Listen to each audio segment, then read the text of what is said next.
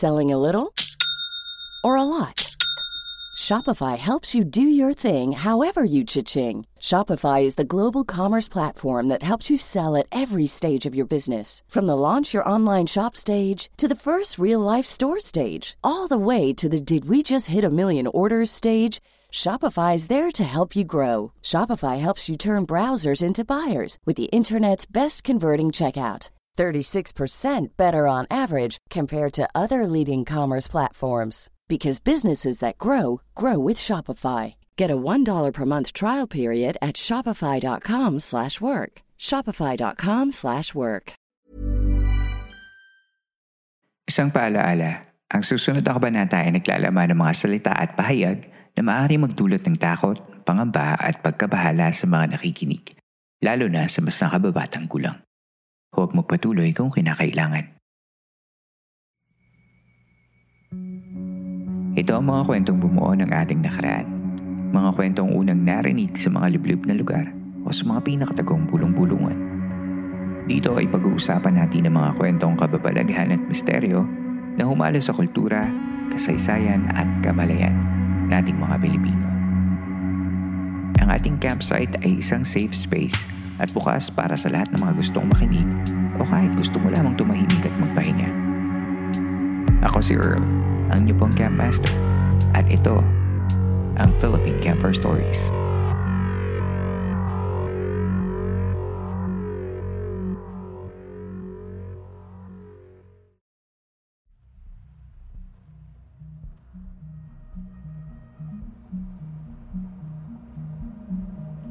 Kumusta kayong lahat?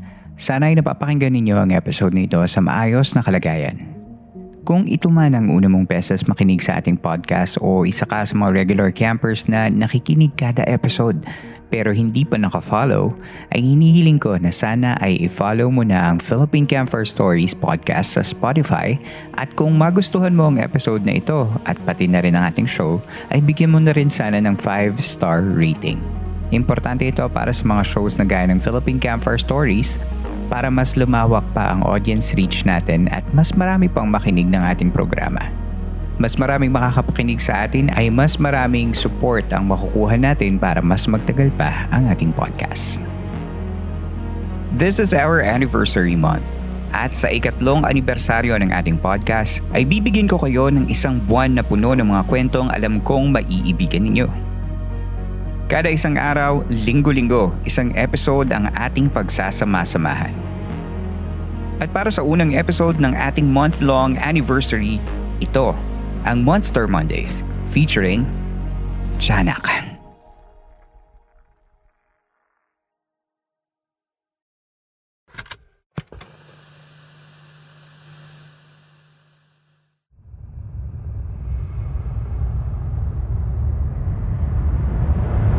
Nasa gitna kayo ng kakahuyan sa isang bundok na inyong pinuntahan para mag-camping kasama ng barkada. Naglakad-lakad ka upang magpahangin at magpalipas ng oras sandali upang mapag-isa. Malamig ang paligid at rinig na rinig mo ang iba't ibang huni at tunog na nagmumula sa madilim ngunit buhay na buhay ng gubat. Tanging tanglaw ng bilog na buwan at ang iyong maliit na flashlight ang nagiging gabay mo. Bagamat masukal, naaaninag mo mga paligid. Umupo ka sa isang malaking bato at pinagmasdan ang kapaligiran. Habang tahimik kang nagbumuni-muni ay biglang may narinig kang kakaibang tunog mula sa hindi kalayuan. May sanggol na umiiyak. Sa, paano may sanggol sa gitna ng bundok? Palakas ng palakas ang palahaw ng bata. Tila humihingi ng tulong. Sa pag-aalala ay bigla kang napatayo at madaling hinanap ang kinalulugaran ng iyak ng sanggol. Nasaan na yung bata? Baka napaano na yun? Baka hinahanap na siya ng magulang niya. Matakot-takot na tanong ang nasa isip mo habang hinahalugog mo ang kakahuyan. Napatigil ka nang makita mo ang isang sanggol sa ilalim ng isang puno. Natahimik siya pero parang humihigbig. Isang malusog na sanggol. Mapipilog ang pisngi at makislap ang mga mata. Dahil sa halo-halong emosyon ay kinarga mo ang bata sa lupa. Tinuyan-duyan mo siya hanggang sa mapatahan mo na rin ang tuluyan. Nasaan kaya mga magulang nito? Dala ng awa ay niyapos mo ang bata at dinuyan-duyan mo sa iyong balikat. Akala mong nakatulog na siya dahil tumahimik ang paligid. Kakatwa. Parang ang buong gubat ay tumahimik. Maya-maya pa, habang hiniheli mo ang sanggol ay naramdaman mo ang isang kagat sa iyong leeg. Nakakabaliw na sakit ang iyong naramdaman at napahiyaw ka ng malakas. Kinagat ka ng sanggol. Pagtingin mo sa sanggol ay unti-unting nagbago ang kanyang itsura. Kumulubot ang kanyang balat. Tinubuan ito ng matatalim na pangil at nanlilisik ang kanyang mga mata. Akmang sasagpangin ka na ng halimaw na nasa iyong harapan nang hinagis mo ito palayo. Mabilis kang humangos palayo at palabas ng kakahuyan. Bitbit ang takot na dala ng halimaw na iyong nakita.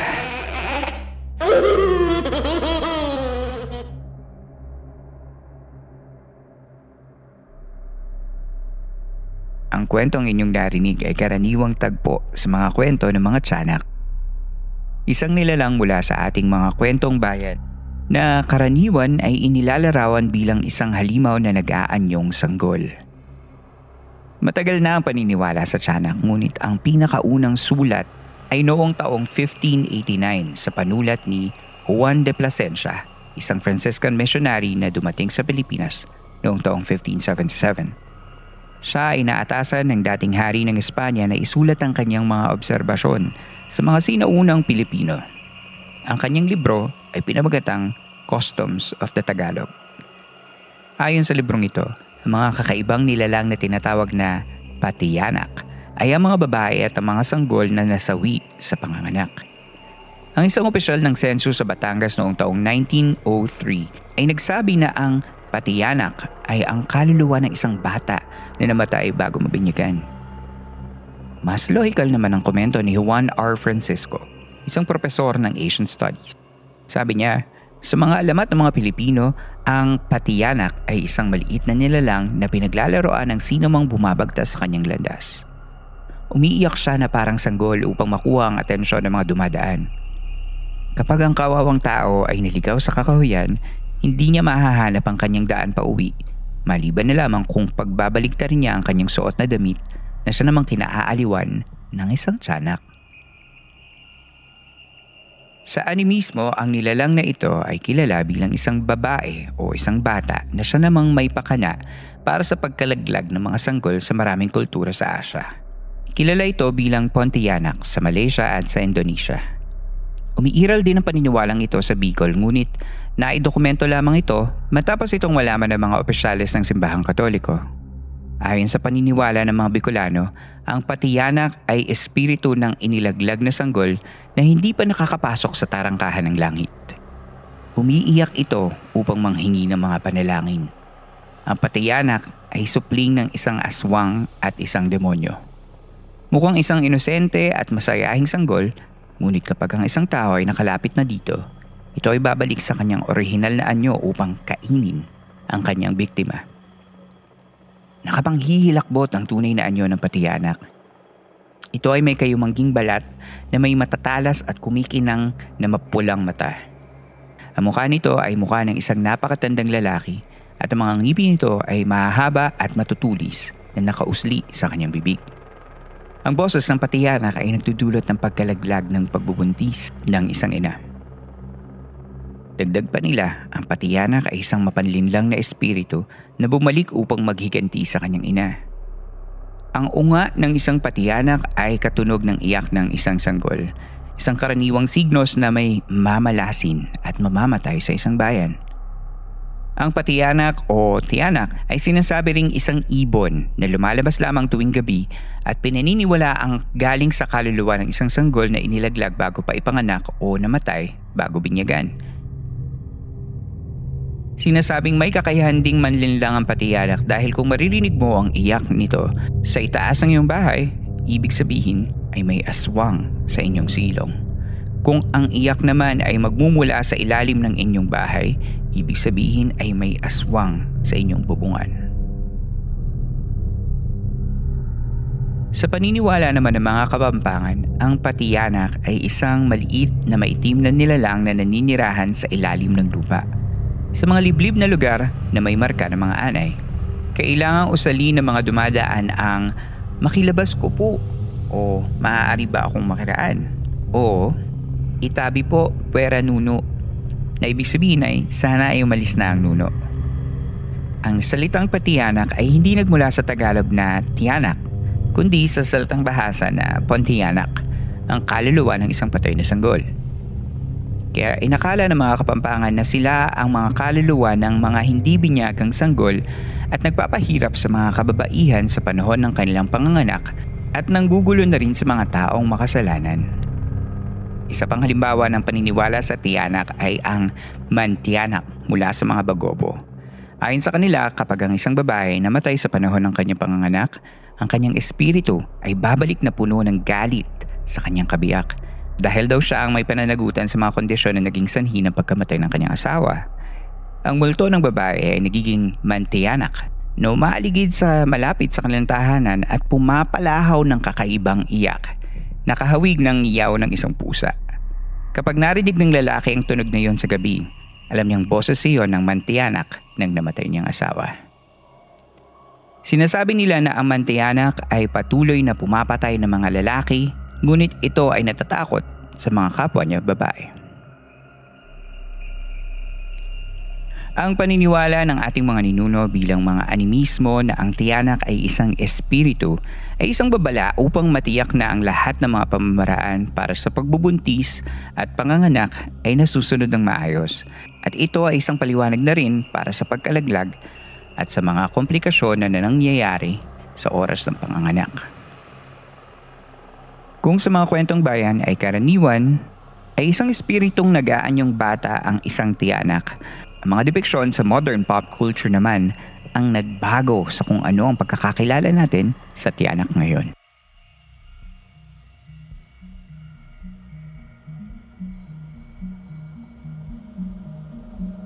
Sa ating pagbabalik, pag-uusapan naman natin ang mga tiyanak sa makabagong panahon. That and more, coming up next. If you thought the only way to get a more defined jawline with natural looking results was through surgery, think again. Juvederm Volux XC is a non surgical injectable gel filler that improves moderate to severe loss of jawline definition and can help you achieve natural looking results with little downtime. Even better, this improved definition lasts up to one year with optimal treatment. No maintenance required. Improve jawline definition for a smooth, sculpted look with Juvederm Volux XC. For important safety information and to find a licensed specialist, visit juvederm.com. That's J U V E D E R M.com. Not for people with severe allergic reactions, allergies to lidocaine, or the proteins used in Juvederm. Common side effects include injection site redness, swelling, pain, tenderness, firmness, lumps, bumps, bruising, discoloration, or itching. There's a risk of unintentional injection into a blood vessel, which can cause vision abnormalities, blindness, stroke, temporary scabs, or scarring. Talk to a licensed specialist specialist to find out if it's right for you. Many of us have those stubborn pounds that seem impossible to lose, no matter how good we eat or how hard we work out. My solution is PlushCare. PlushCare is a leading telehealth provider with doctors who are there for you day and night to partner with you in your weight loss journey. They can prescribe FDA-approved weight loss medications like Wagovi and Zepbound for those who qualify. Plus, they accept most insurance plans. To get started, visit plushcare.com slash weight loss. That's plushcare.com slash weight loss.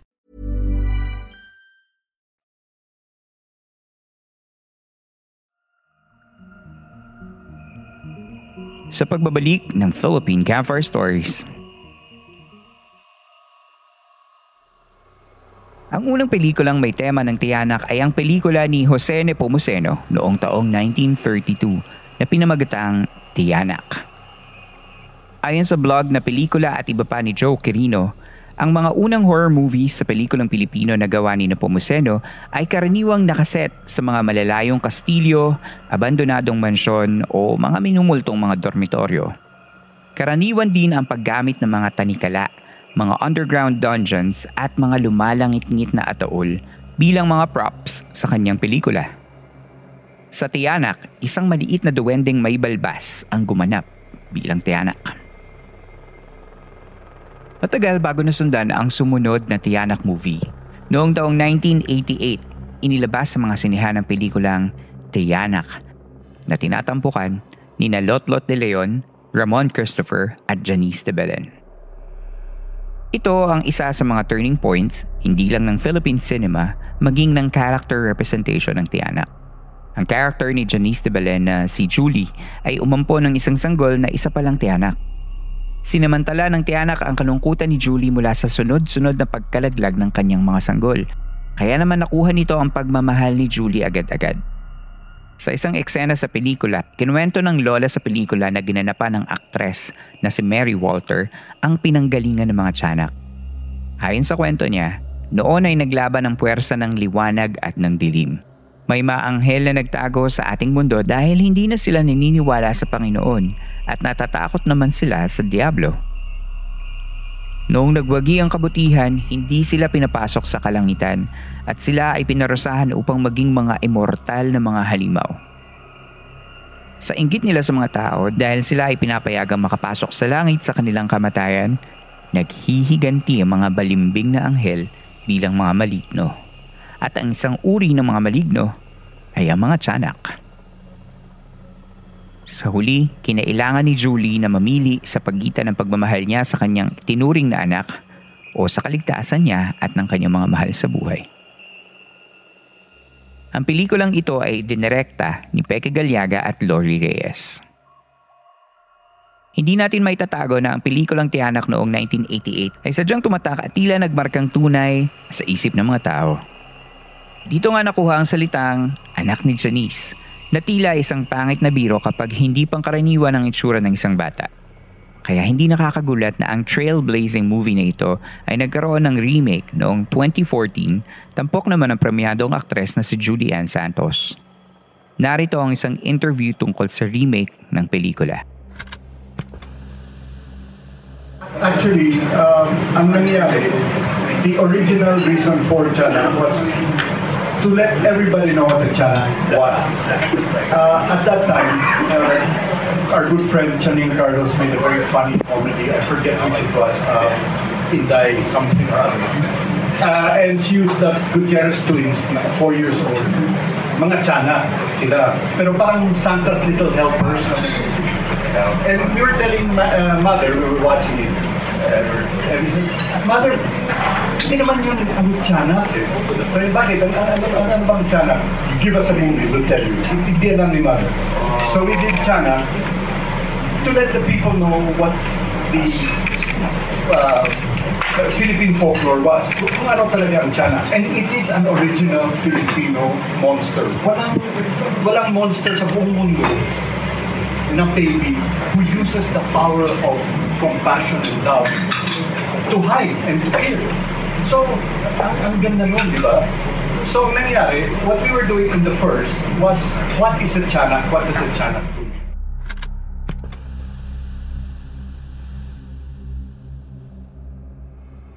Ang narinig ninyo ay si Direk Peke Galiaga, ang director ng dalawang Tiyanak movies. Hinanap ko ang nasabing pelikula kung saan gumanap ang kambal na artistang sina Raymond at Richard Gutierrez at nakita ko ang isang pelikulang tinawag na Juan Tanga, Super naman at ang kambal na tiyanak na inilabas noong taong 1990 mula din sa Regal Films. Sumakto ang deskripsyon ni Galyaga sa costume ng kambal sa pelikula na nakasuot ng silver outfit at may pointed hat na wari maihahalin tulad sa itsura ng mga western dwarves.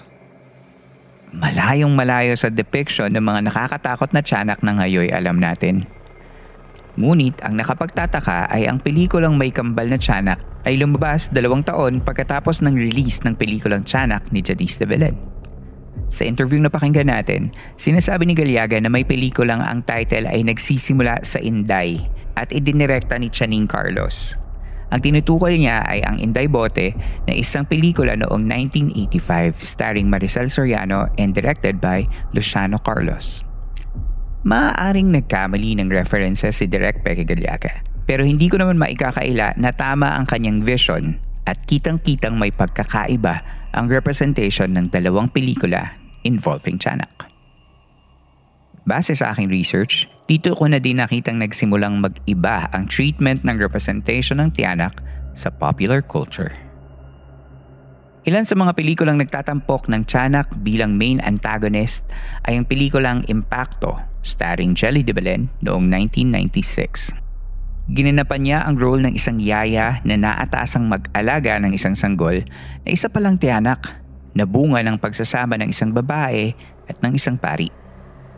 Noon naman 2007 ay inilabas ang Tianax, starring former actress Rica Peralejo at iba pang mga batang aktor.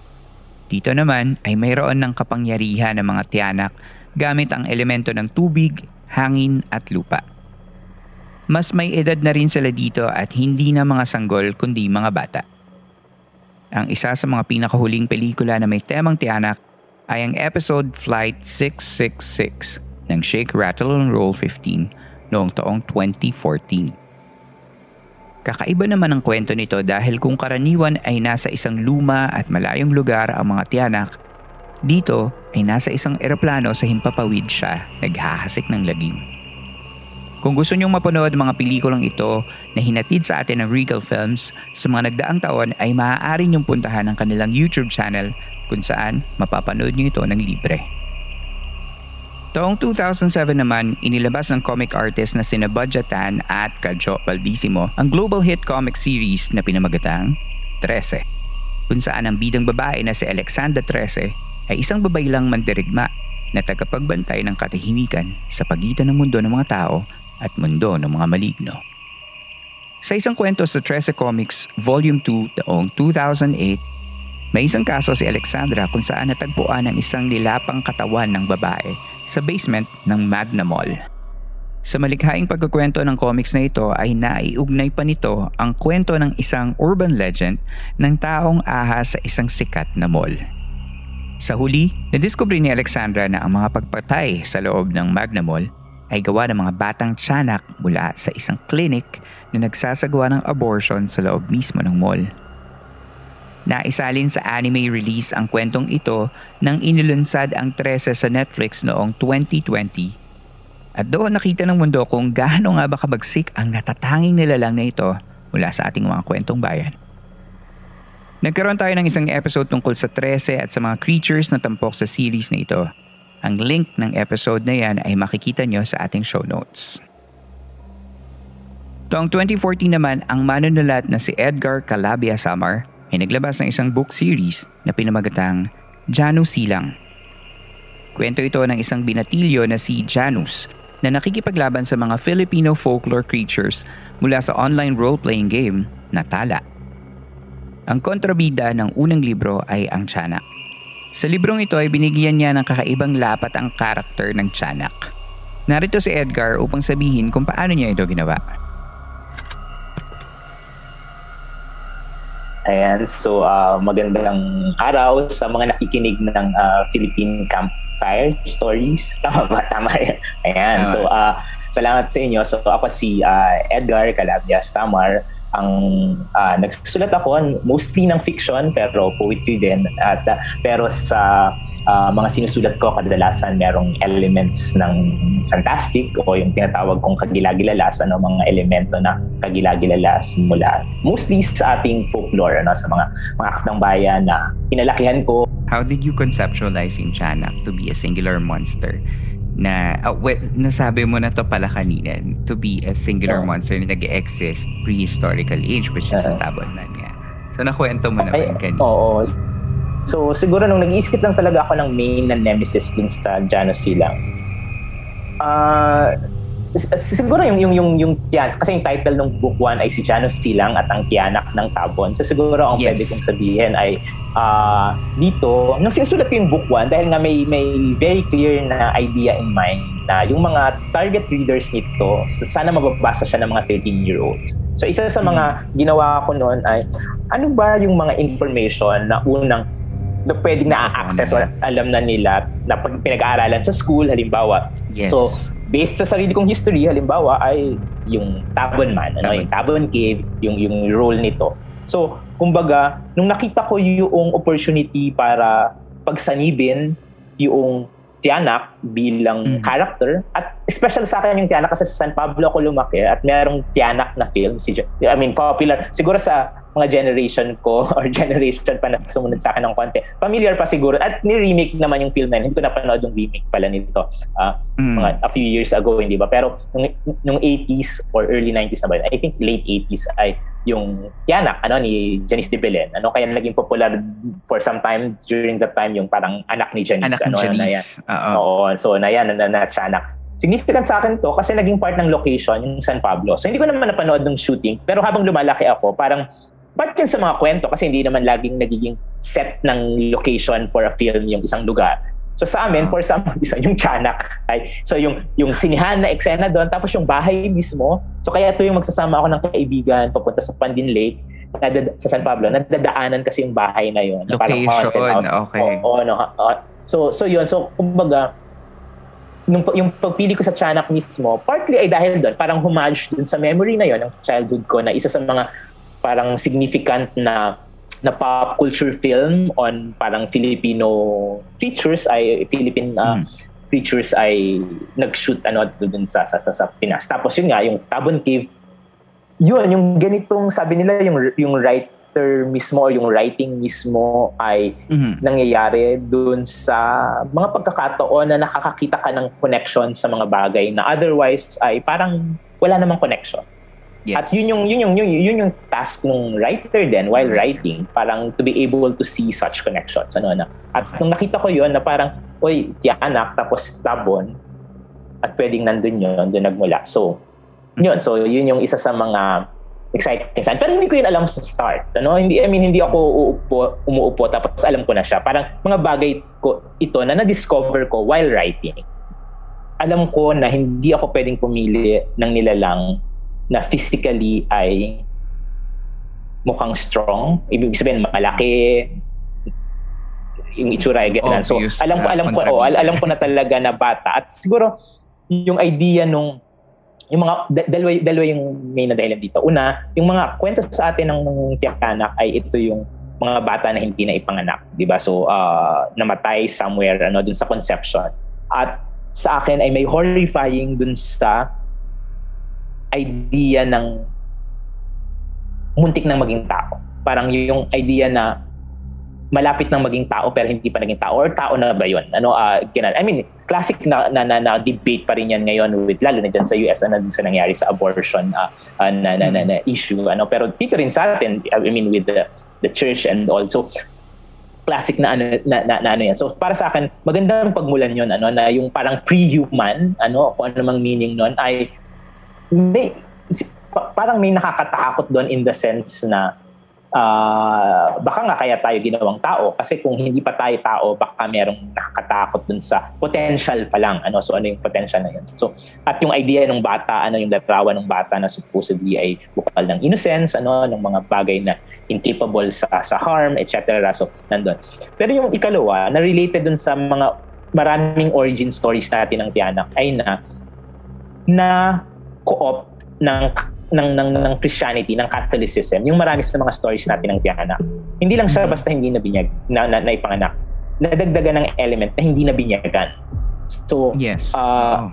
medyo na-Christianize yung marami sa retail. At marami naman sa mga kwento natin. I mean, Mariang Makiling, halimbawa, nagka-Maria, ano yung mga pangalan. So, na-Christianize talaga, na-Hispanize, na-Christianize, ano yung marami sa mga creatures sa atin. Pero, yung Tiyanak, yung, yung origin story niya, ayun nga, nagkaroon ng kulay ng Christianismo dahil din sa binyag. So, yung attempt ko na i-relate siya, parang kalimutan lahat yun at sa halip i-relate siya sa supposedly isa sa mga origin ng tao. Well, ngayon, alam na naman natin na hindi na yung tabon man yung pinakamatanda ano, na fossil na remains. Pero isa pa rin sa pinakamatanda ano, sa, sa atin, i-relate doon sa halip na sa isang Christian na, na, na origin, doon sa reclamation ng Janus Silang sa image ng Tianak from a Christian interpretation. So, okay. really reclaim siya from that para sa isang mas malayong past, ano, para sa isang mas malayong nagdaan yes. kaysa sa pagdating lang ng Christianity. So, so yun, so gusto ko na nakita niya rin yun, ano, yung ganun na, mm-hmm. ano, yung ganun na, na naging, kumbaga, nagdag. So, so yun, so yung, yun yung fascination sa akin. Gusto ko yun, na pre-colonial. Maliban pa nga dun sa sinabi ko kanina, ano, mm-hmm Ayan, at least nakita din ng mga listeners ko na pag binasa nila yung Oo. ano at nakarating na sila sa point ng storya na yun, makikita nila na ah, nagde-decolonize to si Sir Edgar. Okay. Alright. Kung gusto nyo mapakinggan ang full episode ni Edgar Calabia Samar ay hanapin lang ang episode 96, Story Masters of Philippine Mythology featuring Edgar Samar.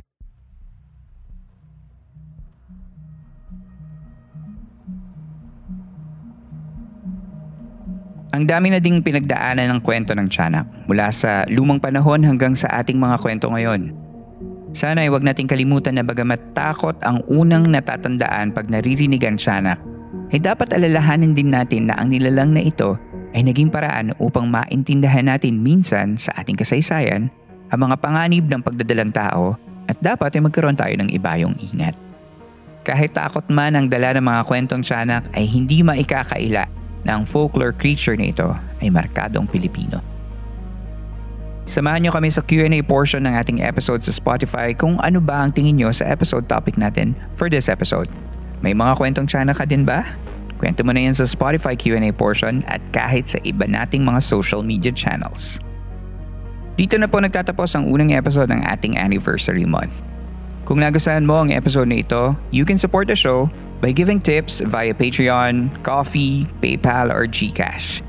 All the links will be posted in our episode show notes and your tips help in creating this show.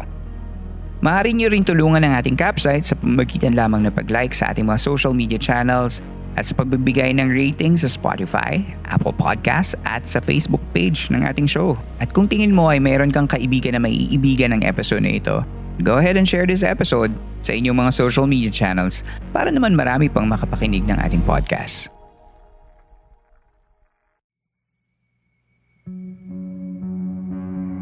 Mga maliit na bagay lang pero malaking tulong ito upang lalong makaabot ng mas marami pa ang tagapakinig ng ating programa.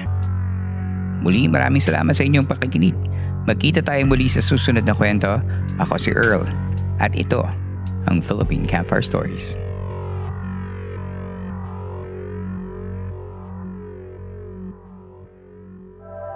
The opinions of podcast creators, hosts, and guests are not necessarily reflective of the official stance of the Pod Network Entertainment, its hosts, or other network programs.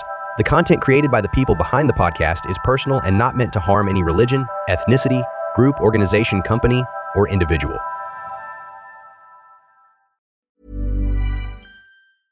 Hey, it's Paige DeSorbo from Giggly Squad. High quality fashion without the price tag. Say hello to Quince. I'm snagging high-end essentials like cozy cashmere sweaters, sleek leather jackets, fine jewelry, and so much more. With Quince being 50 to 80% less than similar brands. And they partner with factories that prioritize safe, ethical, and responsible manufacturing. I love that. Luxury quality within reach. Go to quince.com slash style to get free shipping and 365 day returns on your next order. Quince.com slash style.